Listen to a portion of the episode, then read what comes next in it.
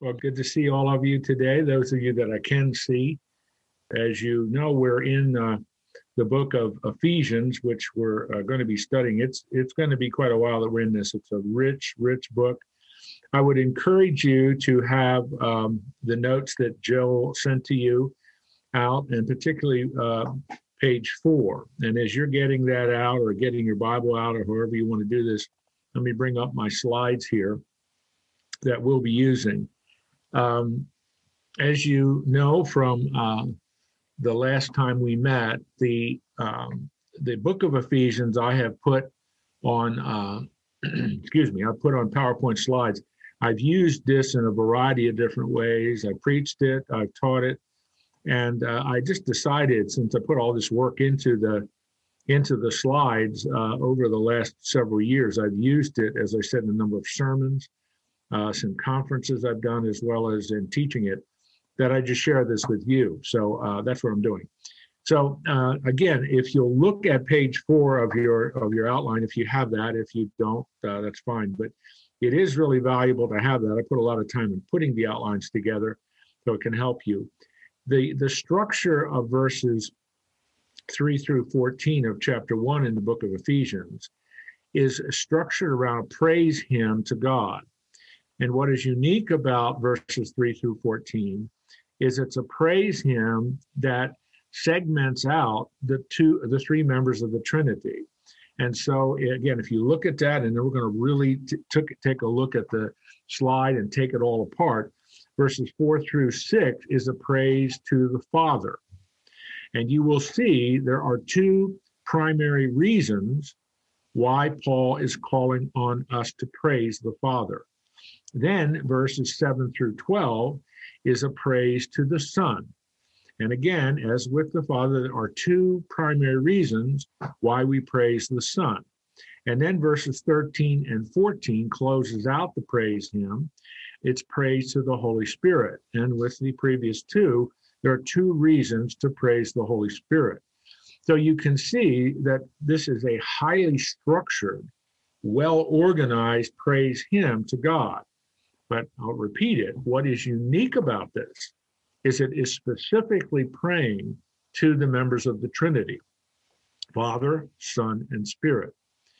And finally, as I believe I said last week, in the Greek language, these verses 7 through uh, 3 through 14, excuse me, is one long sentence in the Greek language. It's really incredible.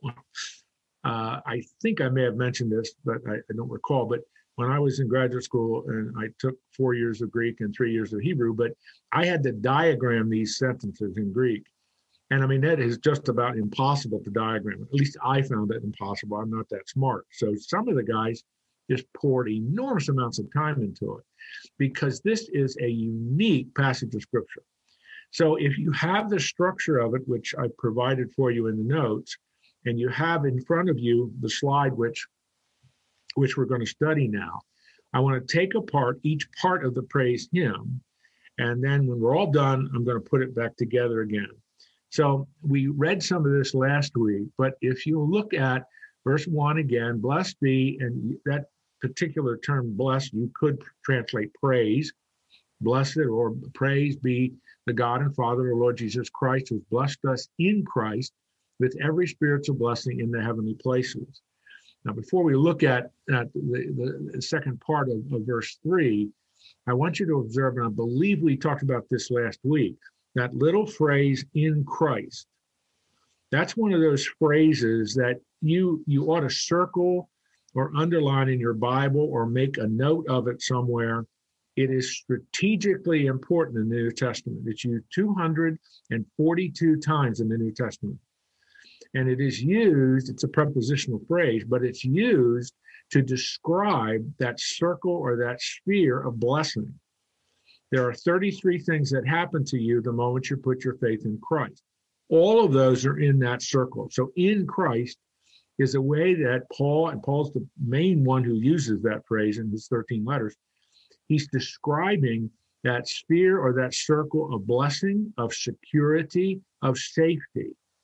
It defines all of the elements of what it means to be justified by faith, to be in the family of God, to be a new creature in Christ. All of those different phrases that are used to define and explain what in Christ means.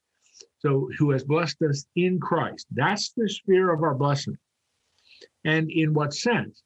And again, the, the language that is in the original Greek, as we bring it into English, it's almost impossible to, to really fill out the richness of this meaning. So let me try to do that.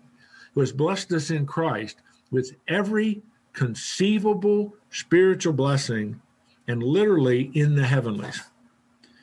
We usually, and they have done it here in the ESV translation, which is the one I read from, in the heavenly places.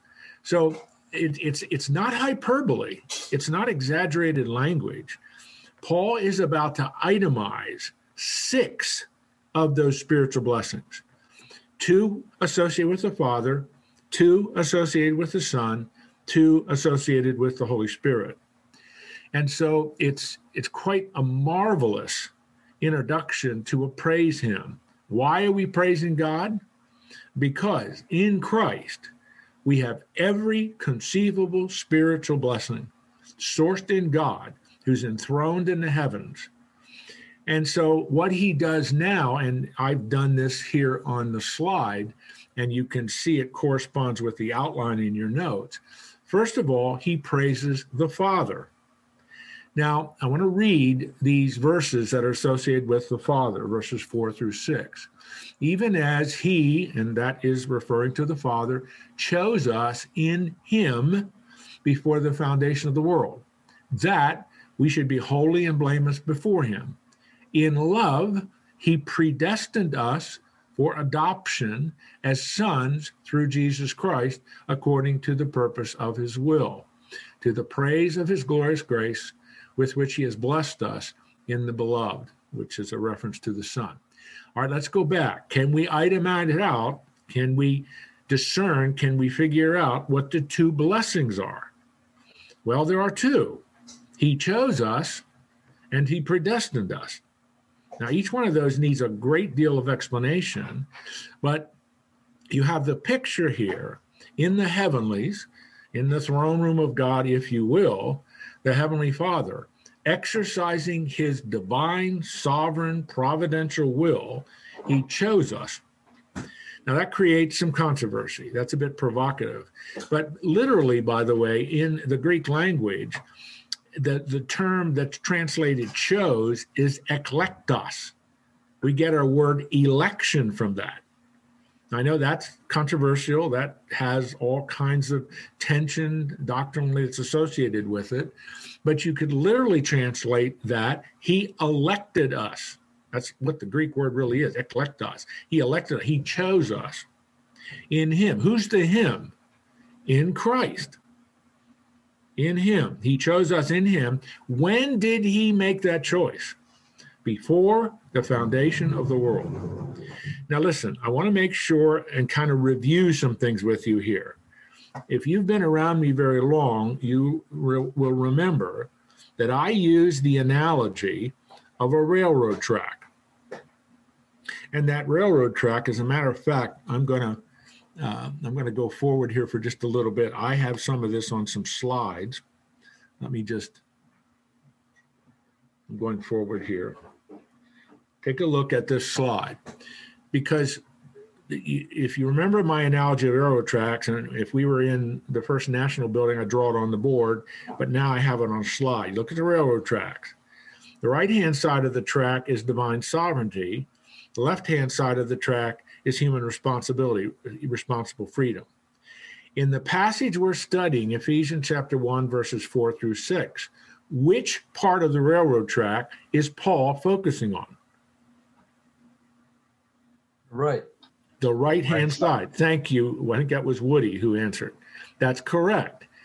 Paul is not ignoring the human responsibility, the, the responsible freedom. I don't like to use the word free will because it's not in the Bible, but responsible freedom, that he's not dealing with that. He's not ignoring it, he's just not dealing with it. So Paul is saying we need to praise the Heavenly Father because he chose us if you want to take the literal word, he elected us. Now, again, the the the railroad track analogy preserves the tension between the freedom of the human being and the sovereignty of God. As you when when you and I are walking a railroad track today, if you walk somewhere where there's a Union Pacific railroad track, you look up at the horizon, it looks like the tracks come together. But as long as you're walking, it's parallel. And so perhaps in eternity, when these two things come together, we'll understand the dynamic of that tension. But as long as we're walking this path of life now, we're going to have the tension. And so, what Paul is doing as we go back now to Ephesians chapter 3, uh, verse 1, chapters four, uh, verse 1, verses 4 through 6, his focus, again, use the analogy, his focus is on the right hand side of the railroad track. He's not ignoring the left hand side. That'll come up later in the book. But he's stressing you and I owe the spiritual blessings that he's itemizing to what the Heavenly Father did in choosing us. And it is so fascinating. Paul does not bring this issue up of choosing and predestination to create controversy. He brings it up for what purpose? You see that in verse 6 to the praise of his glorious grace. So, however you look at the doctrine of election and predestination, it is to cause not controversy, it's to cause praise and worship. And that's what Paul is stressing to these Ephesian believers. Before the foundation of the world, God knew about you, God loved you, and God chose you. Now, that's the focus of the right hand side of the railroad track. It's not ignoring the left hand side, but it's stressing the right hand side. And for the Apostle Paul, who wrote this under the inspiration of the Holy Spirit, this is to cause us to praise God. And so it, it is a marvelous thing to think about. Let's keep the focus on the positive because he tells us that in eternity, before the foundation of the world, in eternity, he knew you. Now just think about that for a minute. Meditate upon that for a minute. That's what Paul's declaring. There's no ambiguity here, there's no lack of clarity here.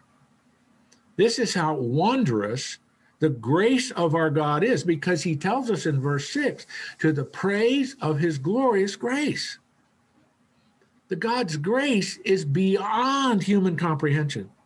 God's grace is beyond human imagination. That before the foundation of the world, in his grace, he chose me.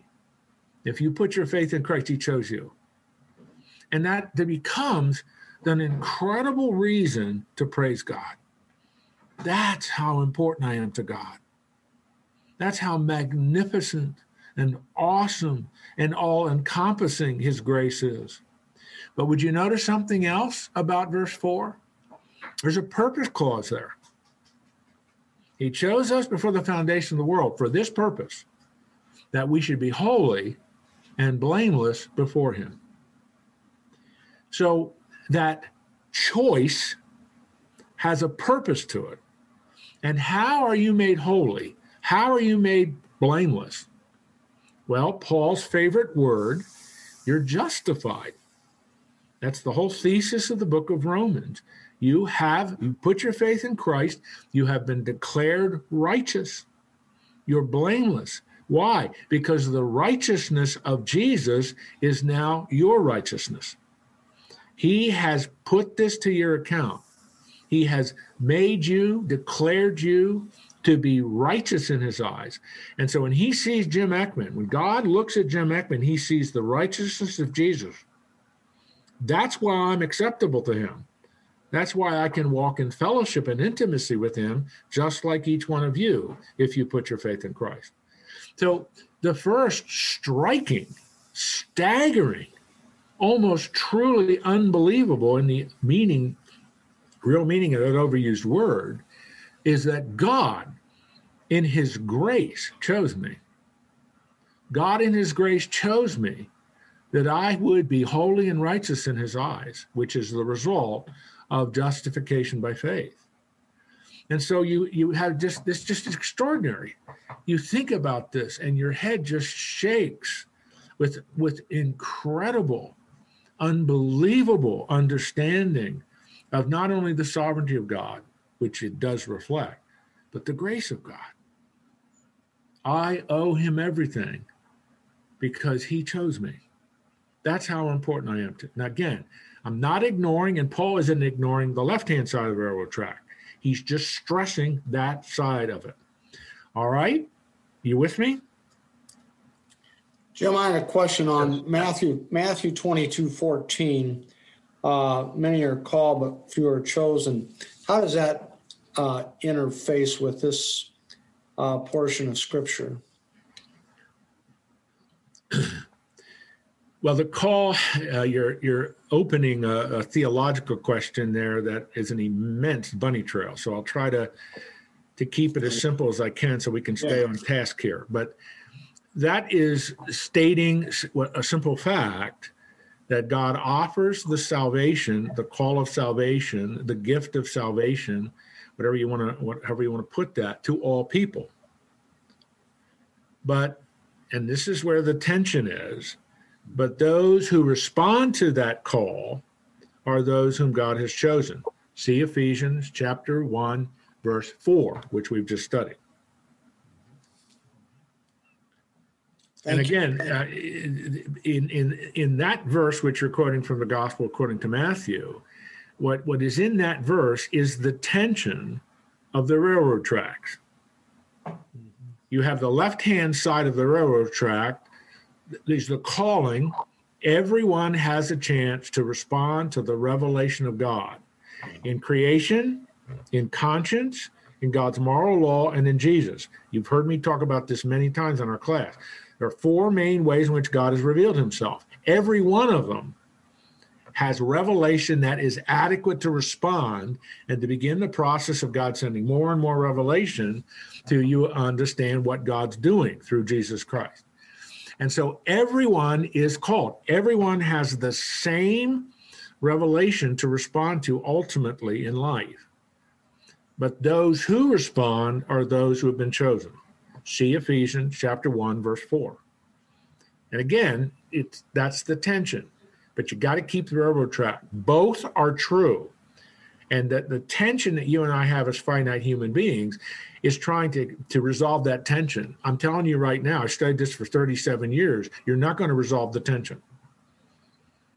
You're never going to resolve it. You're always going to have tension with this. But that's okay because you're finite, God's infinite. You're temporal, God's eternal. God's got it under control. And I'm assuming when we get to eternity, we're going to have a semblance of understanding. So, Fred, that's as far as I can go with your question. Any other questions on verse four? I have, I have one. Yep, I'd like you to talk a little more about the adoption process. we're going to get to that. That's verse five. Yeah, I know. I just didn't want, because I've always understood this as a process through adoption. And the free will comes in if I choose not to be adopted. I don't know if you like that phrasing.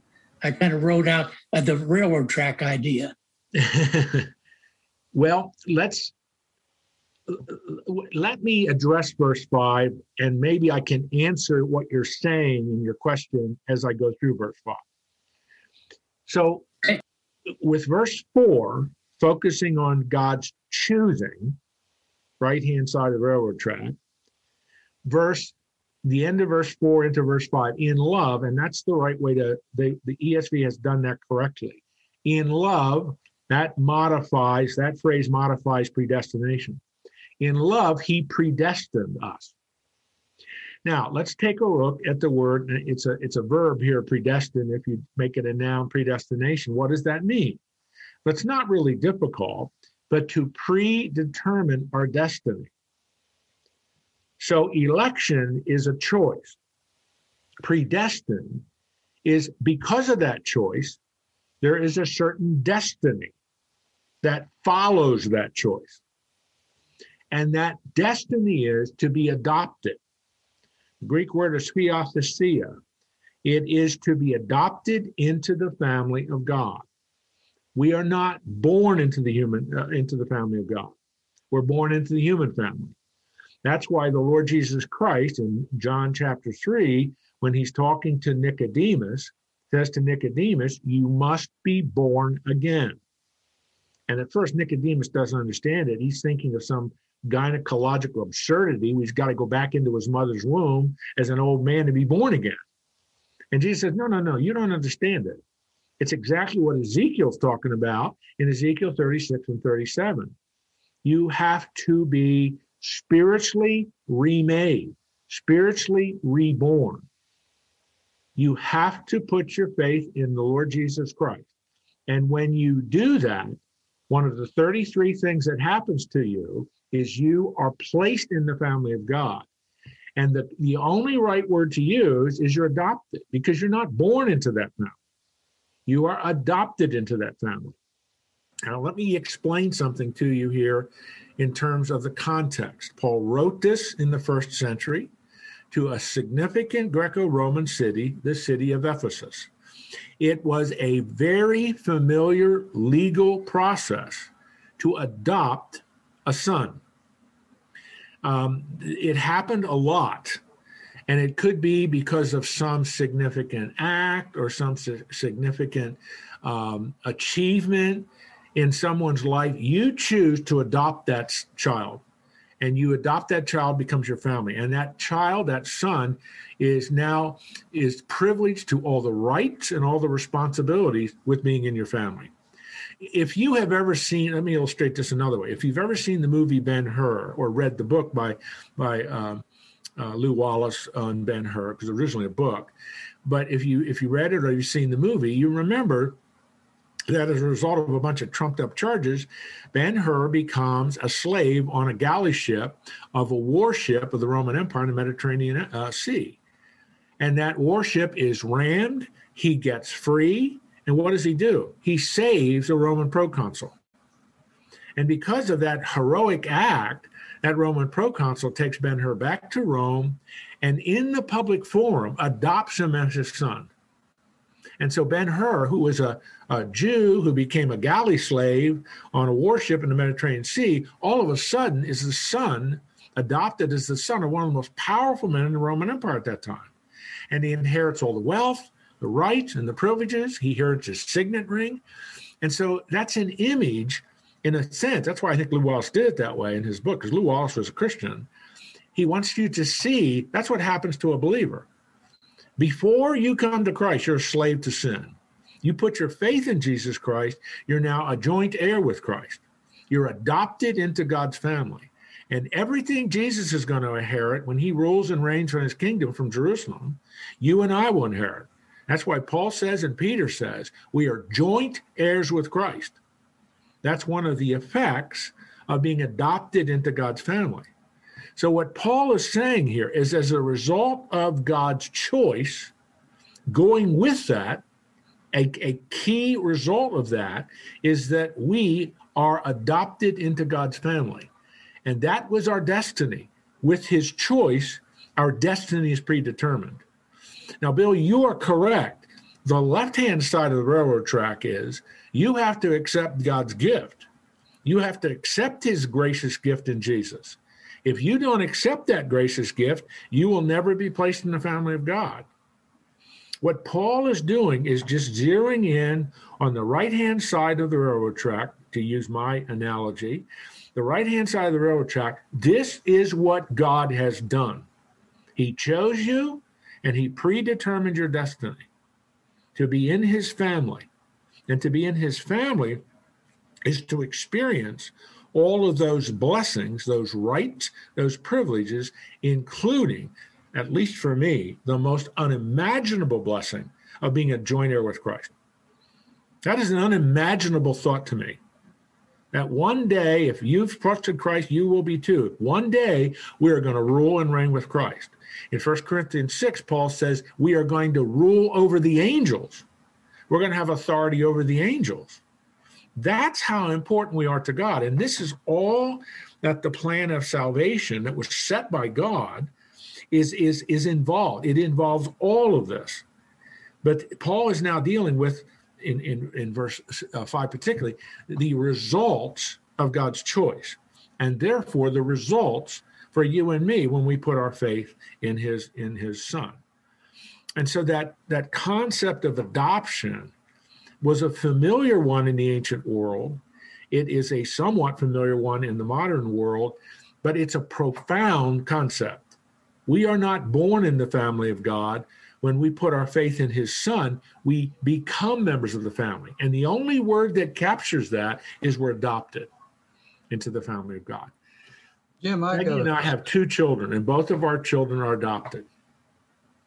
And we, when we, our kids were very young, we started to explain. We, we told them they were adopted right away, and we said, "Mommy and Daddy are adopted into God's family too. We're adopted, and you're adopted into our family. And our our priority is that you also will be adopted into God's family, but you have to put your faith in Jesus."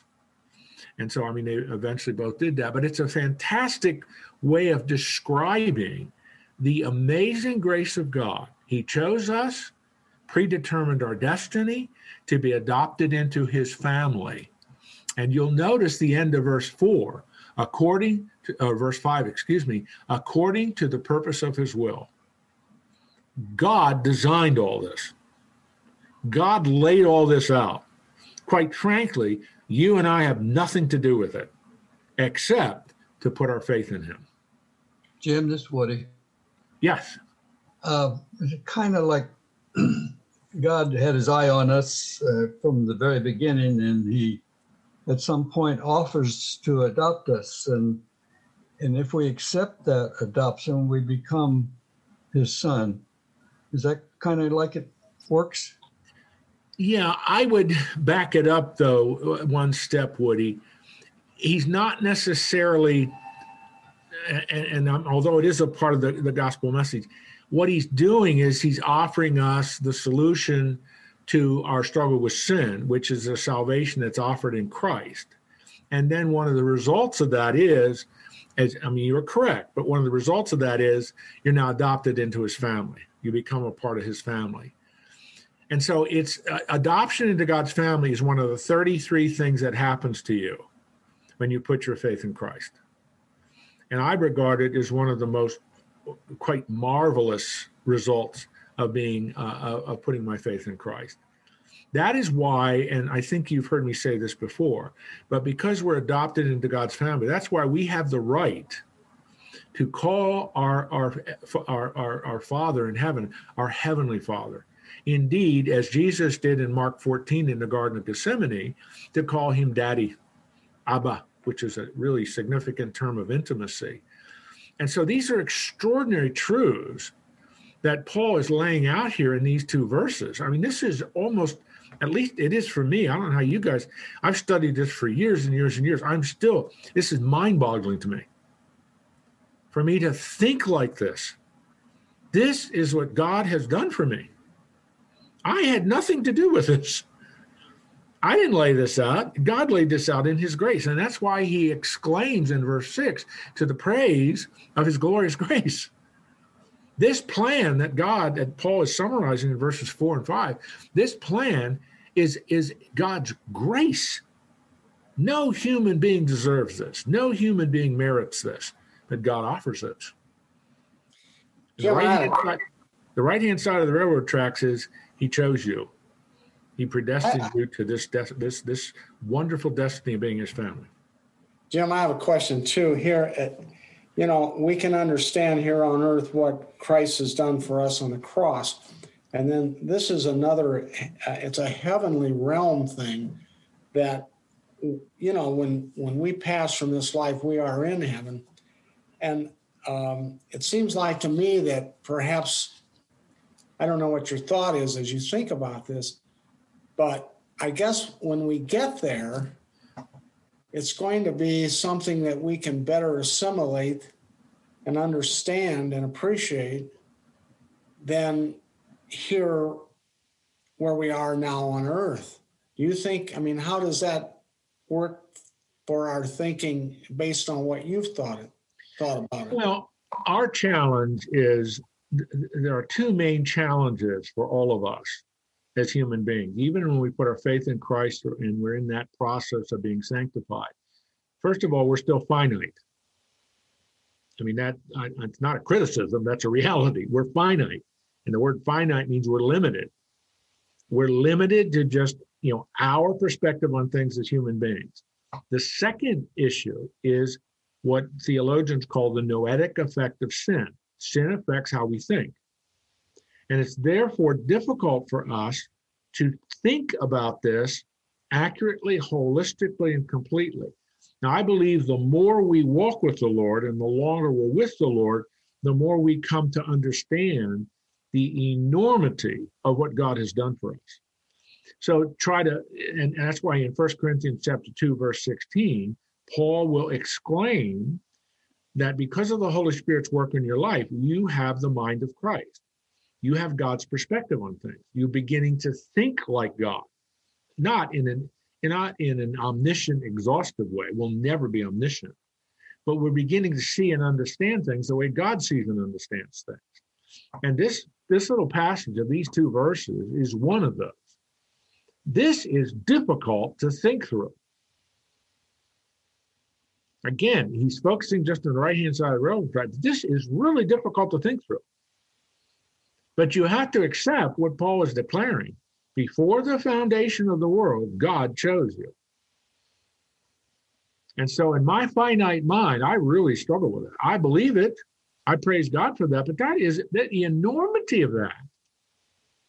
And then to add to that, as a part of his choice, when I put my faith in his son, he has predetermined my destiny. What is the, the, the point of that? That I'll be in his family. I'll be adopted into his family with all the rights and privileges that go with that.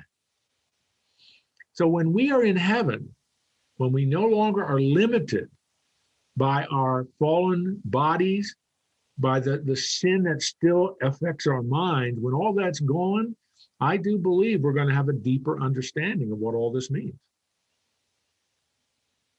Jim, this is John Nelson. I have a question. Yes, please. Um, there's a basic premise here I'm not clear on. In in verse number three, right at the beginning, Paul says, "We, us, our, have been chosen." Is he referring to all of mankind that everybody no, is born? He's Uh, referring. He's referring to, and you, you'll back to verse one and verse two, the prologue. But he's referring to believers those who have put their faith in Christ. Well, okay. Um, So now let me finish my thought then. go ahead. What Yeah. he does then, he announces that the us and our and we, every spiritual blessing. In verse 4 through verse 14, he begins to explain what those spiritual blessings are for those, for the us, for the we, for the our, for those who are Christian, for those who are believers. Well, if he's if he's talking about believers, then um, who turns an individual into a believer? I mean, so that they they qualify for all of these blessings and everything. Um, is that through the the Holy Spirit? I mean, here we have millions of people, and there are a portion of those who are going to believe, and this is who he's referring to, right? Yes, and the way the way you're asking the question, there's no other way I can answer it except yes.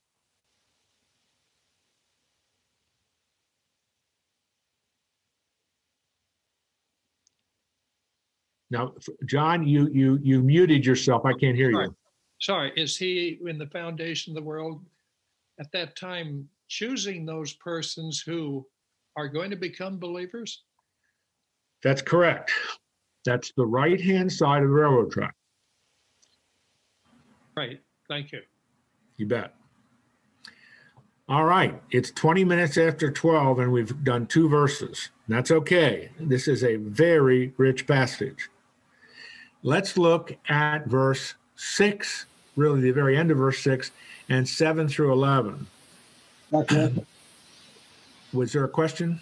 yes. Uh, Before, Oh. before we travel on, at the end of verse four, holy and blameless before Him. When when is when when is that that uh, that we become holy and blameless before Him?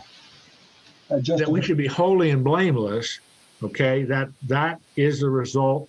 That's defining justification before Him, would be before God, before the Heavenly Father. Why? Why can you and I stand holy and blameless? Why can you and I face God holy and blameless? Because of Jesus, because we've been justified. So, in a very real sense, I mean, Fred, you're asking a great question there, because that little phrase before Him is in effect when you stand before God, what gives you the right to have an intimate fellowship, an intimate personal identity with the God of the universe? Answer because I put my faith in Christ. I have been justified. Again, Paul's whole focus here is on the right hand side of the railroad track. But the left hand side of the railroad track is we put our faith in Christ, his finished work, and all he's done for us. And Paul is just describing what does the right hand side of the railroad track look like? This is what God has done. And as a result of that, when you appropriate all that by faith, you can stand before God as holy and righteous, which is another way of saying the consequence of justification. Does that, I mean, you're just, you're asking a great question, but I, I, I hope that that's clear. Let's take a look then. Notice the little clause at the end of verse 6 with which he has blessed us in the beloved. Now, the beloved is one of the titles of Jesus. It's there are a number of places you see that, especially in the Gospel of John. So it's referring to the Son. So, verse 7 in him, in who? In the beloved, in the Son, we have redemption through his blood. Now, if you're looking at your outline, you have the, the work of the Son, praise to the Son, and the, the specific reasons. There are two reasons to praise the Son. The first reason, and that's why I put in blue in brackets a number one, the redemption that we have. Now, the Greek word for redemption means we have been purchased, we have been bought. The word was used in the Greco Roman world of buying someone out of the marketplace. And you paid a price for that. All right, you and I have been redeemed. We've been bought. Our freedom has been bought. What was the price paid? The shed blood of Jesus. Mm-hmm. That was the price. And that's why this is a fantastic word. Again, that's one of the 33 things that happens. We are redeemed. We've been purchased. We our freedom has been bought. Our freedom from what? Our freedom from sin. Our freedom from bondage to sin the enslavement to sin, which characterized our lives before we put our faith in Christ. Jesus has bought us out of the marketplace of sin, if you want to push the analogy. And what was the price he paid? He shed his blood. That's why the cross is so important, because the cross is where Jesus, I mean, you know all this, but uh, we're about celebrate it in a short while with Easter and all that. But that that shedding of his blood, the reason that's so important is that's the price that was paid to free us from our sin. And of course, it takes you back to the Old Testament sacrifices. You, you, one thinks of, of the of Yom Kippur, the Day of Atonement, where the lambs were offered, their blood was shed, and the atonement, the covering of sin. Well, the difference between what Jesus did and what was the annual uh, event of, of ancient Israel is Jesus' sacrifice is once for all. He's not re-sacrificed over and over and over and over again. It's once, cross at Calvary. And so this this summary in just redemption through his blood, boy, that captures so much of what happened on the cross. And so Jesus bought your freedom. That's why in 1 Corinthians 6:19 Paul says, "You were bought with a price. You are no longer your own. You belong to the Son of God." In effect. And that means now we have been redeemed. We're free. That's the whole thesis of Romans chapter 6. We've been freed from the enslavement and bondage to sin into the marvelous blessings of being in the family of God. But he's not done there He says you redemption through his blood, which results in what? The forgiveness of our trespasses. That's an element. It's not only, but it's an element of justification. We've been forgiven. We've been acquitted of our trespasses. And the Greek word, there are three Greek words for sin in the New Testament. Correctly, the ESV translators have translated trespasses. The word trespass means you have missed the mark of God's perfect law. And because we've missed the mark of God's perfect perfect law, someone someone has to take care of that for us. And that someone is big capital S. It's Jesus and in his shed blood on the cross, which bought the price of our freedom, resulted in us in being stamped by the Heavenly Father across your life, forgiven. And that means God holds nothing against you. God holds nothing. You, I remember reading a pastor's wife was struggling with some things that she had done, and she says, "Lord, do you remember that I what I did?" God says, "No, I'm sorry, I don't remember that." And it went on and on and on. And it finally was drilled home to her. That's what forgiveness means. God has forgiven me of all my sin because of his son who redeemed me. So the consequence of redemption, the consequence of being freed by the price of Christ's shed blood is now forgiveness. God holds nothing against you in terms of your past debt to sin. And as Paul says here, according to the riches of his grace, this exemplifies, this manifests extraordinarily the grace of God. Do we deserve this? No. Did we earn it? No. Did we work for it? No. Did we merit it? No we appropriate it by faith plus nothing else. That's grace. But I love what he does in verse 8. According to the rich, what God did in this plan of redemption, which results in a forgiveness and a new standing before God, is his grace. But notice what he says, which he lavished upon us. That's a fantastic translation. He lavished upon us. I mean, it's a super abundant pouring out of God's grace upon us with all wisdom and insight, making known to now, he's moving into a second thought now.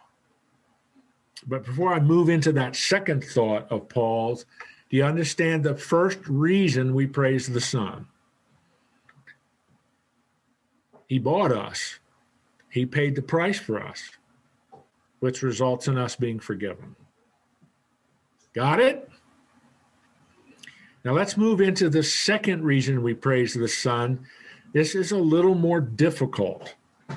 So let me read through through the beginning uh, of, of, verse. Uh, I'm going to really read just through 11. Verse 12 fits too, but I want to stop at, at 11. So let's let's look at the end of verse now let's look at verse 8 and read through verse 11. Which he lavished upon us in all wisdom and insight, or with all wisdom and insight, making known to us the mystery of his will, according to his purpose, which he set forth in Christ as a plan for the fullness of time to unite all things in him, things in heaven, things on earth. Now let me stop there before we look at verse 11. Now that this language is hard and it's even a little more difficult to translate and bring into English. So the grace which he lavished upon us with all wisdom and insight, he's made known to us something. He's made known to us, he's revealed to us. He's enabled us to understand something. What is that something? It's the mystery of his will. Now, the word mystery, and this is a real challenge because mystery is just transliterating. You're bringing a word from the Greek into English letter for letter. The Greek word is mysterion, the English word is mystery. Part of the challenge of that is that doesn't help us understand what he means by that. So let me do it this way. Let me paraphrase this. Let me embellish this a little bit. With wisdom and insight, he's made known to us He's revealed to us something that was not known in the Old Testament. He's revealed to us truth that now is being made known, and it's all centered in Jesus.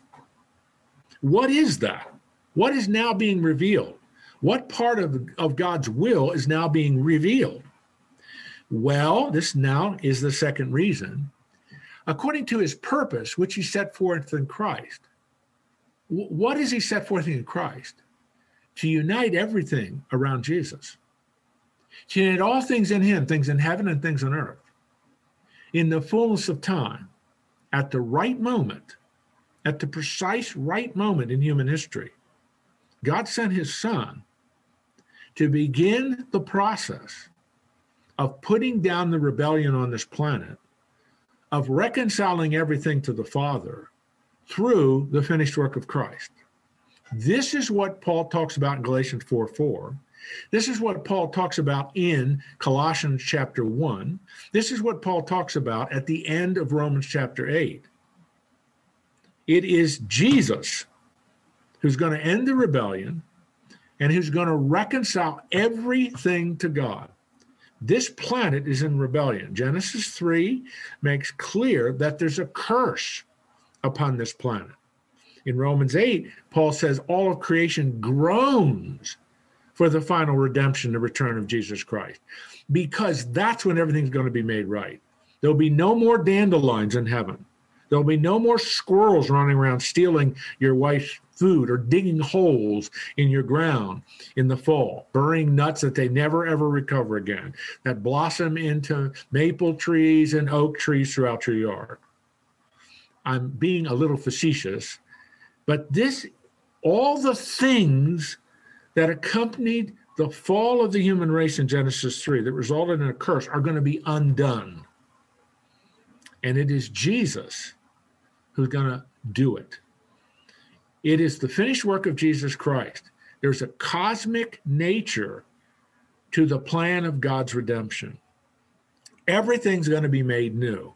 That's why at the end of Revelation chapter 21, 22, in Isaiah 65 and 66, a phrase is used the new heavens and the new earth. God is going to remake everything. He's going to cleanse everything for sin from sin. And he's going to remake everything. And and that is is a fantastic way of putting it because in this plan this plan is that's why i put there in in in the, in the blue that is to unite all things in him things in heaven things on earth. The rebellion will be over the curse will be lifted and everything will be united and reconciled to god. That's part of the redemptive plan that's the cosmic nature of the redemptive plan. So, why do we praise Jesus? First of all, we praise Jesus, the Son, because he redeemed us. He bought us. He purchased our freedom from sin. And second, it is in Christ that the final plan of God is worked out and finalized. And you and I are going to be a part of it because that's the kingdom of God coming to earth as we mentioned a little earlier, we're going to be joint heirs with Christ. We're going to be ruling and reigning with Christ as he remakes everything, undoes the curse. And so the more you get into this, the more exciting it becomes. Because Paul is in short, bang, bang, bang, pithy statements, he's summarizing what God is doing in this marvelous redemptive plan and you just get, oh my goodness. I mean, the human words just fail us. And say, oh my, what God is doing through Christ. And so he then ends this discussion in him. Remember, in him is Christ, that sphere of blessing. In him we have obtained an inheritance having been predestined, same word that's used up in verse 5, according to the purpose of him who works all things according to the counsel of will of his will. So a part of that predetermining destiny is you and I are going to be a part of this. You and I are going to be a part of all this stuff being worked out. And and and it's this this fantastic, unbelievable, unimaginable promise. As Jesus remakes everything in his coming kingdom, you and I are going to be a part of it. And he chooses a word. It's in verse 11 inheritance. This is part of being adopted into the family of God. This is one of the results of adoption. Peggy and I have a will.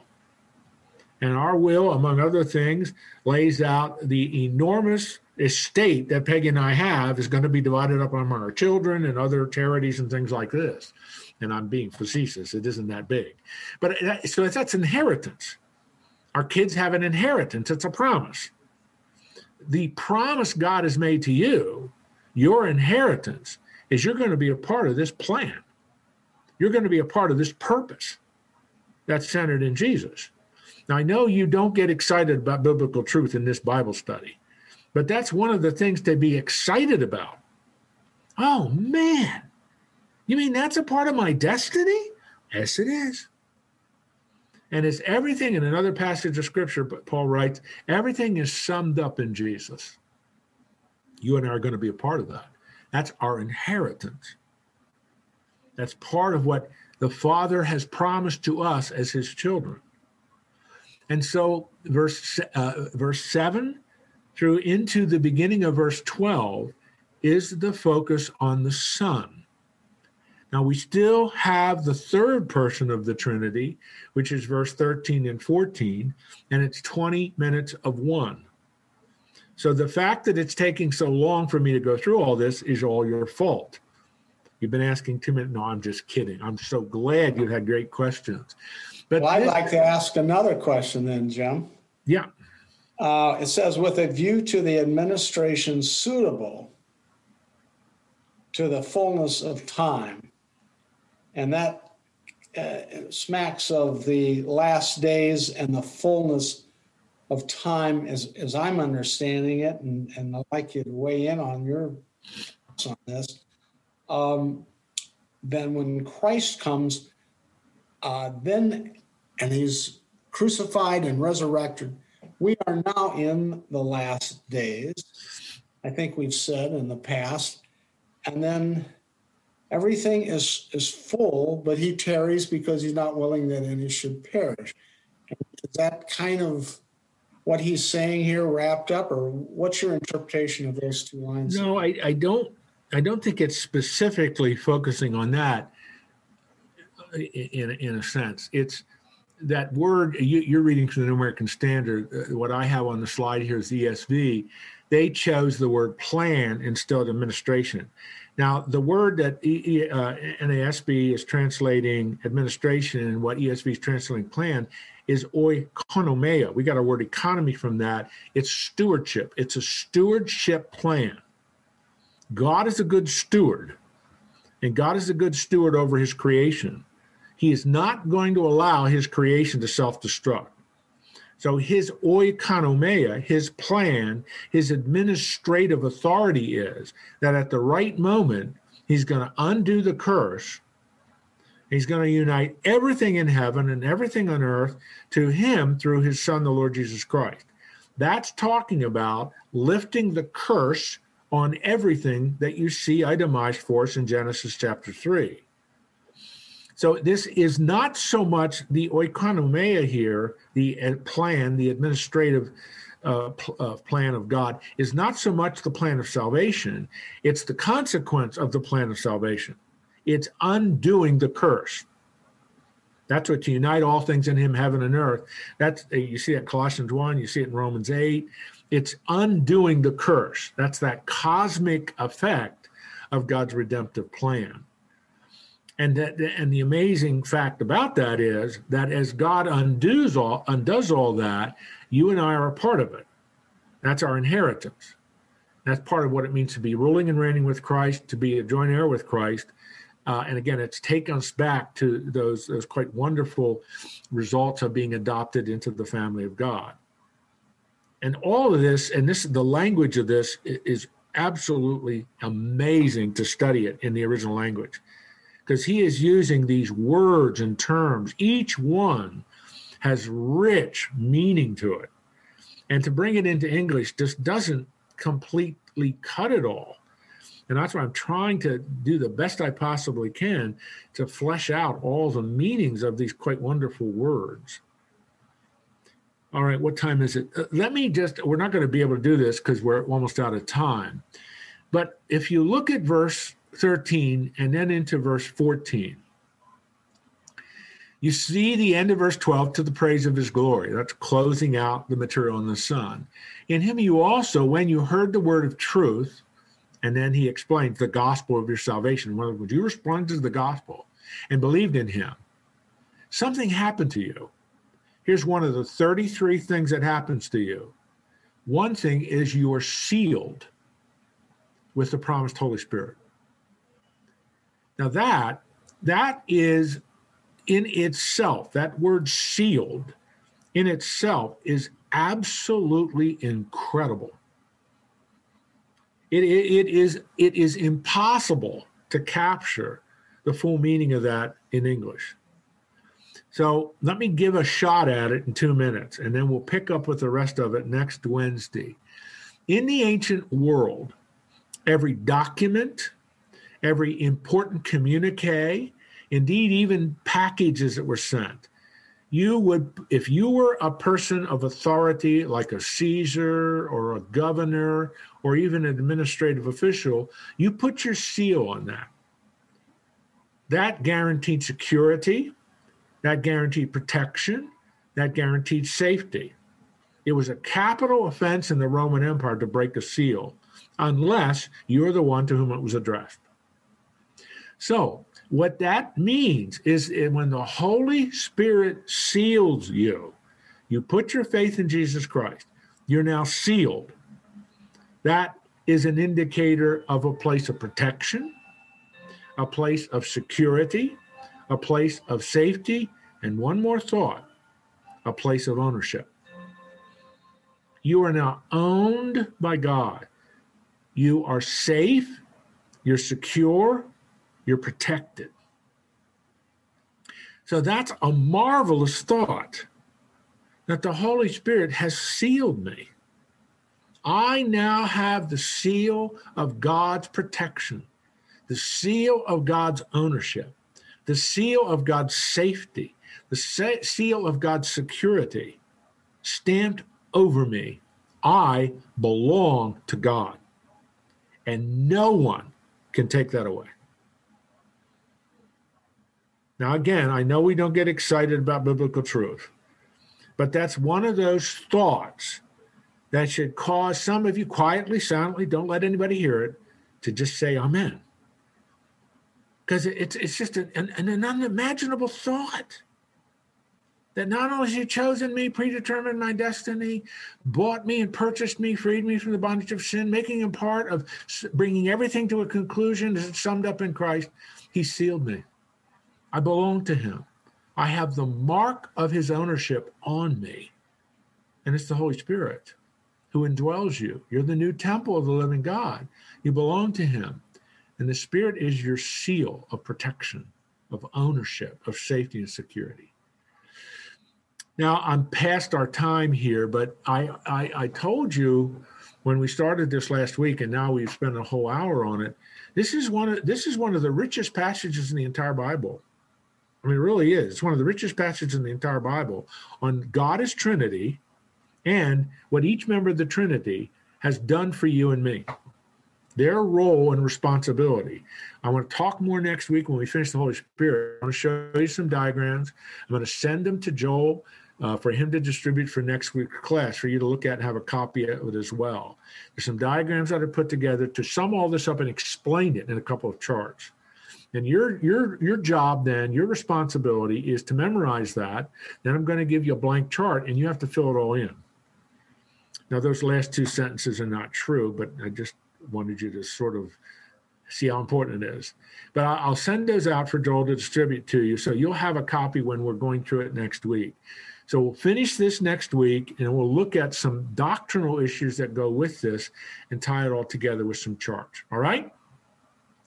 Good. Thank you, Jim. All right, I'm going to pray. Heavenly Father, these are these are just tremendous truths. This is a fantastic passage of scripture, and it's it's filled with rich teaching and rich truth. These verses are talking about each one of us. If we put our faith in Christ, these verses are talking about us, each one of us. You could put our we could put our names in those. This is how important we are to you. Lord, this is absolutely awesome truth. So our response is the response Paul encourages us to the praise of the glory of his grace.